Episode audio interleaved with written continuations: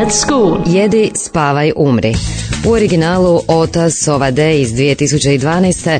prvi je igrani film u režiji Gabriele Pichler, švedske redateljice austrijsko-bosanskih korijena, rođene tisuću devetsto osamdesete. godine. Film je niskobudžetne proizvodnje, u potpunosti snimljen s glumcima amaterima na lokaciji iz redateljičina stvarnog života, uključujući njezin dom.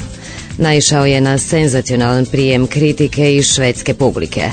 Na Gulbagenu dvije tisuće dvanaeste. dodjeli švedskih nacionalnih filmskih nagrada, film je osvojio nagradu u četiri najvažnije kategorije: za najbolji film, najboljeg redatelja, najbolju glavnu glumicu i najbolji originalni scenarij.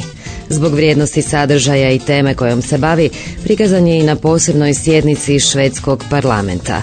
Tijekom Critics Weeka, tjedna filmova prema izboru kritičara, na filmskom festivalu u Veneciji dvije tisuće dvanaeste. godine osvojio je nagradu publike. Švedska ga je izabrala za kandidata za Oskara u kategoriji najboljeg stranog filma, ali nije ušao u uži izbor pet najboljih. Gabriela Pichler vrlo je dobro upoznata s okolinom i životnim pričama prikazanima u filmu. Nakon djetinjstva i adolescencije provedenih u predgrađu Štokholma, dvije tisuće treće. godine odlučila je napustiti posao u tvornici keksa i upisala filmsku školu u Goteborgu. Tamo je snimala razne kratkometražne filmove, najvažniji je onaj s kojim je dvije tisuće osme. diplomirala, Skrepsor, ogrebotine, priča o tinejdžerima koji se odvaže zaći u zapuštenu industrijsku zonu. Možda da bi tamo živjeli ili tek da im prođe vrijeme, uvijek u potrazi za ljubavlju, ali istovremeno ne pokazujući previše svoje osjećaje i straha da ne ispadnu ranjivi.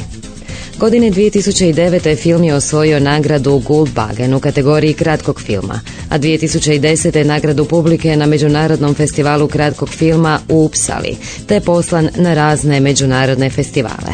Predstavljajući film, Pichler je objasnila svoje kreativne namjere: napraviti film o dijelu društva koji sam uvijek voljela, ali kojem se ponekad sramim pripadati. Švedska nema lagodan odnos sa sobom što se tiče pitanja imigracije i političkog azila. Želim biti dijelom procesa redefiniranja švedskog nacionalnog identiteta. Priča o glavnoj junakinji ima jako puno veze. Povezana je s njezinim identitetom i načinom na koji je ljudi vide, a također prikazuje iskustvo mnogih mladih ljudi u ovom razdoblju gospodarske krize u Europi, kada je nezaposlenost vrlo visoka, a unutarnje proturječje u društvu raste. Jednako je važna i činjenica da sam se željela uhvatiti u koštac s jednim osobnim problemom i prikazati jednu vrstu odnosa između oca i kćeri koji nisam nikada vidjela na ekranu kad sam bila djevojčica. Zbog redateljskog stila mnogi su kritičari usporedili Pichler s braćom Darden, što ovu švedsku redateljicu čini vrlo ponosnom jer ih smatra svojom inspiracijom. Među ostalim redateljima koji su je očarali i utjecali na nju su Wong Kar-wai,